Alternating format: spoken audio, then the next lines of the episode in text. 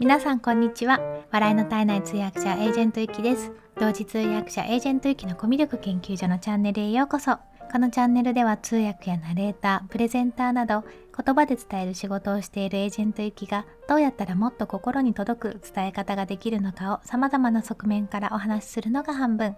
そして残りの半分は好きなもののことや気づいたことを楽しく皆さんにシェアするチャンネルです。ということで今日も聞いていただいてありがとうございます。え今日はですね大統領選のアメリカの大統領選の通訳事情についてお話をしてみたいなと思います。というのはですね今朝テレビをつけてみて NHK をつけたら私のあの知っていらっしゃる方知っていらっしゃるか、まあ、格上の方なのであのお名前を存じている方の名前が通訳者の名前で出ていたんですよ。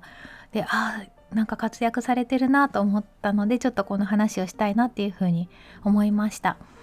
でちなみにですねその通訳者は誰なのかとかあとどうやったらなれるのかとかあとその放送通訳のトレーニングってこんな感じだよっていうお話ができたらいいなと思ってます。で、えーとまあ、放送通訳放送同時通訳っていう世界があるんですけれどもちょっとこれはかなり特殊で普通の、まあね、2つに分かれるんですよね同時通訳ができるようになってくるとほとんどの方はあの放送の通訳っていうのはしないんですよ。ほとんどの方がやっているのは、えーと会議通訳者っていうふうに言われている領域でで会議通訳だと例えばセミナーとかイベントとか講演とかあとはまあ会社の中でやるにしても同時通訳のあのブースがないとできなかったりするので取締役会とかですかねそういうところだとあの上場企業とか大きな会社だと同時通訳のブースを持ってる会社さんが結構あるんですよ。そういうところでやるお仕事をするそこが現場っていうのがまあ会議通訳者なんですけれども、その会議通訳もやりつつあの放送通訳をしてる方っていうのもあるあの一定数いらっしゃいます。でこの放送同時通訳っていうのはかなり難しくてですね。あのもう本当にいやあれをしかもテレビで流してですよ。でしかも名前が出るんですよ。あれはね結構なプレッシャーじゃないかなっていうふうに思うんですよね。あのまずそのテレビの音声って皆さん綺麗なアナウンサーの声とかに慣れているじゃないですか。なので求められるレベルがかなり高くなってしまうんですね。あのね普通の通訳だとあの、まあ、特に、えーと会場でやってるタイプだとその英語の音声を聞きながらわからないところを、えーと、あのイヤホンみたいなやつでパナガイドっていうんですけどもわからないところとかは日本語で補強っていう風に形で聞かれている方が半分以上なんですよ。英語わかる方って結構多いのでで全然わかんないっていう人ももちろんいるんですけれども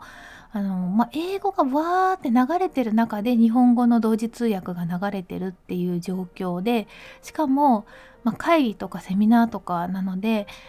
何て言うのかなそのまあ通訳の音声がまるでこのアナウンサーのように綺麗な日本語で完璧な日本語で流れていなくても、まあ、内容が分かればいいっていうふうに思ってくださってる方がすごい多いんですね あのオーディエンスの中で。なのでまあどっちかといえば少しもオーディエンスが甘いっていうところもあるかと思うんですけど放送になると一気にあの要求度が上がるんですよね。一回すごいびっくりしたことがあって、えーと、ゴーンさんカルロス・ゴーンさん23のカルロス・ゴーンさんが NHK とかのニュースステーションとかなんかそういう、まあ、だいぶ昔なんですけれどもいろいろな番組に出ていたことがあってあの今ああいう状況になる前ですよまだまだ23でブイブイ言わせていた頃に出ていたことがあってでえっと、業界のレジェンドと言われる方が通訳で入ってたんですよ。それはね、名前を見れば通訳の人は皆さんわかる方なんですけど、その方が入っていたんですけど、その後ツイッターとかですごい、あの、ブーブーと非難の嵐だったんですよね。なんかうるさすぎてウォンさんの声が聞こえなかったとか、どうのこうのとか、なんかすごいね、ブーイングだったんですよ。私はびっくりして、通訳自体はもう完璧だったんですけどなんかね求められることが違うなと思ったんですよね。あのバラエティ番組みたいなので例えば海外の方がこうどっかね島とかでこうなんかお話ししてでそれにこう面白おかしく声を乗せてボイスオーバーしてっていう番組結構多いじゃないですか。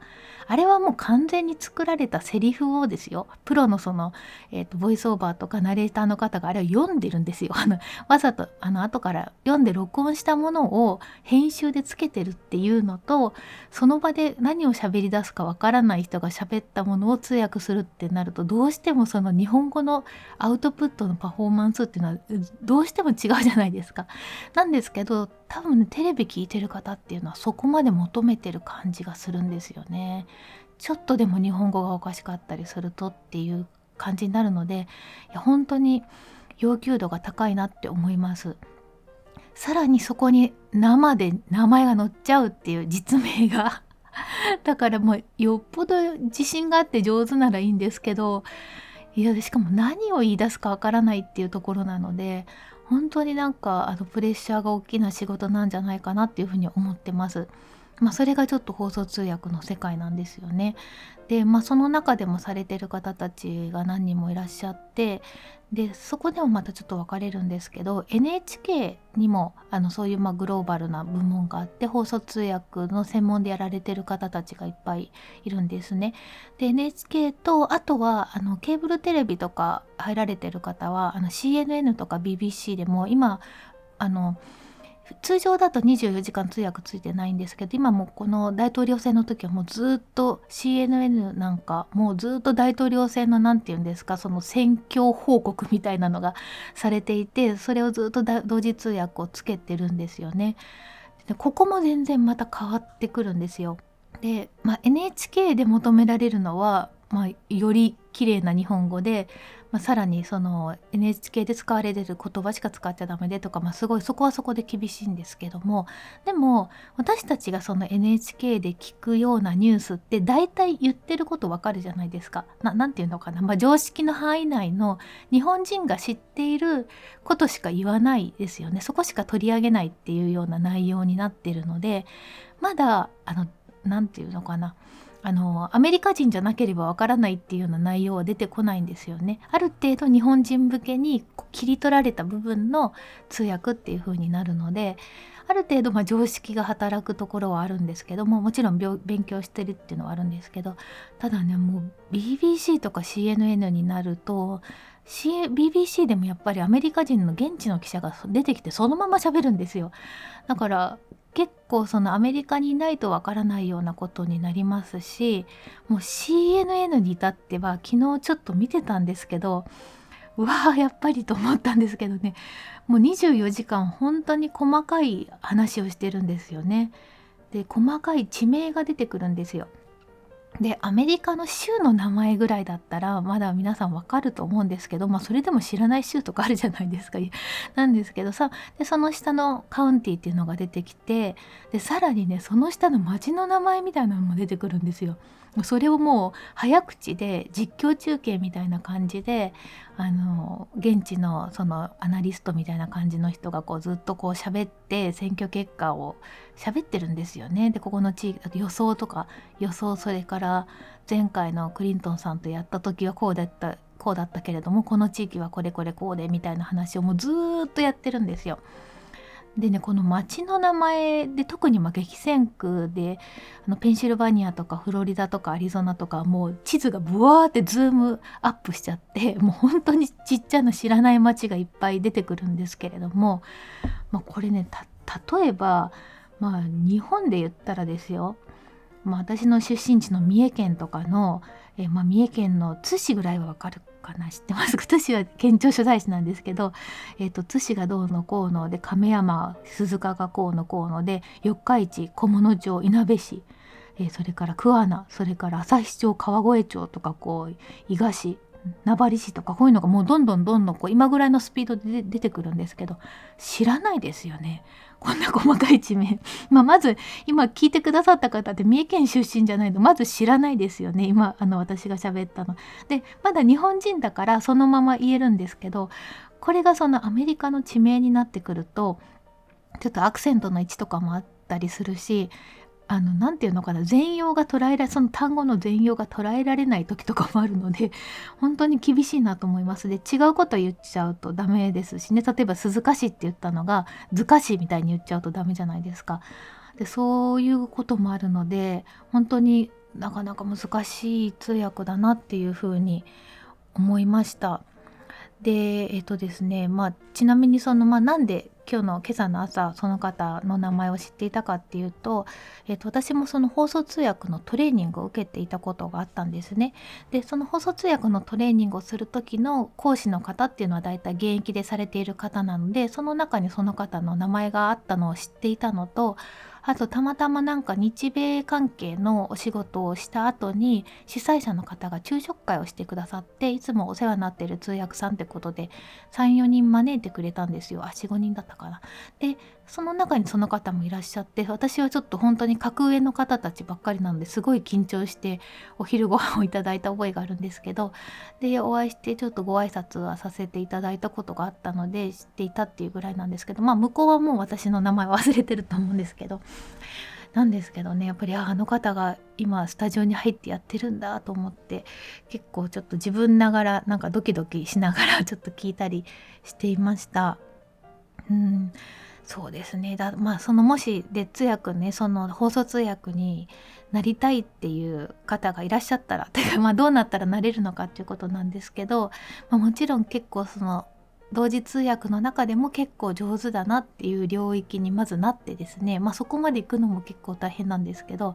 で、まあ、一歩ちょっと抜きんでたぐらいでその放送通訳をやっている人たちと知り合ってでそういうコミュニティがやっぱりあるんですよ。で、えーと、今あんまりやっぱり募集もしてないと思うんですけれども、まあ、知り合っておいて興味があるって言って、まあ、しかもできるっていうことが分かれば例えばちょっとこう空きがあった時に声がかかったりとかっていう感じで本当に入れるとかそういう世界だと思いますね。うん。いやでもね本当に大変だなと思います。2016年だったかな。17年の1月にトランプ大統領の就任式があった時の通訳も聞いてたら、えっと、私が、えっと、教えてもらったことがある方だったんですけどその方はねすごい、まあ、若いんですけども男性の方ですごい上手な方ででねそのトランプの就任式の、まあ、いろんな人が喋るんですけど聖書を喋ったんですよね。で聖書のなんかね一節どころじゃなくて聖書5分ぐらい読み上げるっていうところがあってでいやあれはもうね通訳するっていう状況じゃないですよ。でその時に、えーと、その方の前の担当の方はちょっと、ね、中途半端に訳し始めたんだけどやっぱりわからないからオチがわからないしいろんな名前が出てきてあれはあの聖書をもう何回も読んでないとあここのこの話だってわからないとね言えないようなそんな場面だったんですよね。でちょっとその方はあのその私の知っている方の前の担当の方はちょっと通訳をし始めたんだけど分からなくなっちゃって止まっちゃったんですよ。でその方に変わったんですけどその方はねつあの聖書はね通訳してなかったです。もうそこは黙ってました。ここはあの聖書を読んでいます。みたいな感じで落ち着いて通訳はしなくてでその人が喋り始めたらまた通訳を始めたりっていう感じであの方が聞いていてなんかすごくすっきりしましたね。ここはまああの本当はやった方がいいと思うんですけどもうできなくてぐちゃぐちゃになるぐらいだったらでそれがしかも公共の電波に乗るし 大統領のその就任式のところなので結構注目も浴びていると思うので、まあ、夜中だったんですけどね。なので見てる人はマニアックな人しかいなかったかもしれないですけど、まあ、声で分かりますよね。あこの人はちゃんとここ判断してるとかなんかそういうのもあるのでかもその場で判断しなきゃいけない自分で判断しなきゃいけないっていうことで本当に難しいお仕事だなっていうふうに思います。というのをですね今朝の NHK をつけた時に思ったので今日はアメリカ大統領選の通訳事情っていうお話をちょっとさせていただきました。えー、それではコメント返しです。昨日の放送のですね、えー、と500冊達成皆に皆さんにお礼を言う会音声配信の教科書っていう放送にたくさんコメントいただきました。ありがとうございます。DJ た忠信さん食卓 DJ 忠信さんからです。すごいですね。Kindle 本やってみたくなりました。でもゆきさんの人柄と努力と実験の賜物だと思います。実験良いですよね。今後の推移を見守るのも楽しそうですね。っていうことでコメントいただきました。ありがとうございます。あのぜひ Kindle 本もし興味があったらあのまだノートの方のマガジンはこれからも継続していくのでそちらでも盛り上げていきたいなと思います。ありがとうございます。えそれからアリーさん。昨日イチローさんのライブを聞いてギリギリセーフでダウンロードできました。後で Amazon のレビューもさせていただきますね。ということであの Amazon の方のレビューもいただいてます。アリーさんありがとうございます。あのちなみにまだ売ってますからね。あの 0円キャンペーンが終わったっていうだけでまだ売ってますので。で今あの500円にしてます値段は。であとはあの Kindle Unlimited の方だと入ってる方は無料でダウンロードもし放題なのでよかったらまだまだぜひお願いします。それからちゃちゃまるさん。今見たらまだ無料でした。皆さん滑り込みセーフを狙うなら今ですよって。昨日ですね。昨日ちょっとね分かんなかった。アメリカ時間の3 10月11月3日だったのであの そうだったんです。まだちょっと昼過ぎか午後ぐらいまで実は無料だったんですね。えそれにしてもたくさんの方に支えられて勢いに乗っていますね。間違いなくゆきさんのお人柄だと思います。いつまでもみんなに愛される素直で素敵なゆきさんでいてくださいということではいわかりました。ありがとうございます。嬉しいです。ですがチャーリーさんおめでとうございますってありがとうございます。ジャミングさん500冊おめでとうございますということでいつも応援ありがとうございます。小里さん、えー、購入しました。いつも勉強させてもらっています。応援していますってことありがとうございます。小里さん。それから ST 現役受講生福成さんおめでとうございます。ありがとうございます。それからしんさんですね。ちょうど運がよく無料でダウンロードすることができました。早速読んでみていきさんのラジオを聴いているかのような読みやすさでした。知りたかったことが凝縮していて本当に参考になりました。これを一から調べていたらどれだけの時間を費やしていたか本当にありがとうございます。っていうことであこういう風に書いていただくとなんか書いた回があるなって思います。そうか。私はなんか自分が思ったこととか経験したことをまとめたいっていう気持ちもあって今の時点でまとめたいっていう気持ちもあってまとめたんですけどあこれを一から調べていたらっていうふうにそういうふうに思ってくださる方もいらっしゃるんですね。ありがとうございます。それからレビアさんですね。たまにニビアですって書いてあります。ゆきさん500冊本当におめでとうございます。言葉の隅々までゆきさんの人柄が現れており素敵な本でしたということでありがとうございます。なんか本当に皆さんにこうやって言っていただいて嬉しい毎日を過ごしております。ありがとうございます。それから Amazon の方でもレビューをいただいたんですけれどもえっとこれはちょっとせっかくなので明日ご紹介しようかなと思います。ちょっと取っておいて明日紹介します。ということで、えー、コメント本当にありがとうございました。コメントいただきましたら、放送の中で取り上げさせていただいて、コメント返しをさせていただこうと思っています。今日はちょっとまた全然違うあのアメリカの 大統領選の通訳事情っていうお話だったんですけどもたまに通訳のお仕事のお話もちょこちょこ挟んでいきたいなっていうふうに思ってます。今日はですね夕方の5時からもう今週ずっと5時から5時から女なんですよ。5時から昨日も5時から今日も5時から明日も5時からなんですけど今日のお仕事はちょっと重くてですねしかも5時から8時ぶっ続けで初め一人でやらなきゃいけなさそうだったんですけどさすがに同通3時間は絶対無理ってことであの私の方でお願いして手配を自分でしてですね あの仲間の方に声をかけて一緒にやってもらうことにしてあもちろんちゃんと報酬を払うんですけどえっとねしかもアジアなんですよね。怖いのがねシンガポールとかネパールとかインドですねがすごく前回の会議の時にすごく元気のいい方たちがいてですね日本とかあと韓国の方が喋ってくださると日本語も英語も分かりやすいしあとロジックも理解しやすいんですけどインドの方とかネパールの方ってもうそこの場で思いついたことを長く喋るんですよね。でね喋りながらだんだんまとまっていくっていう感じなので初めは何を言ってるのかよくわかんないこととかもあって 多分あれ英語がわかる人が聞いても初めはなんかもうほんと勢いで喋り始めちゃったみたいな感じで喋るのでですねそれをこう理解しながらやるのは大変だなと思って、まあ、ちょっと気が重いんですけども頑張ってお仕事もしたいなっていうふうに思います。ということで今日も最後まで聞いていただきましてありがとうございました。素敵な一日をお過ごしください。お相手はエージェントゆきでした。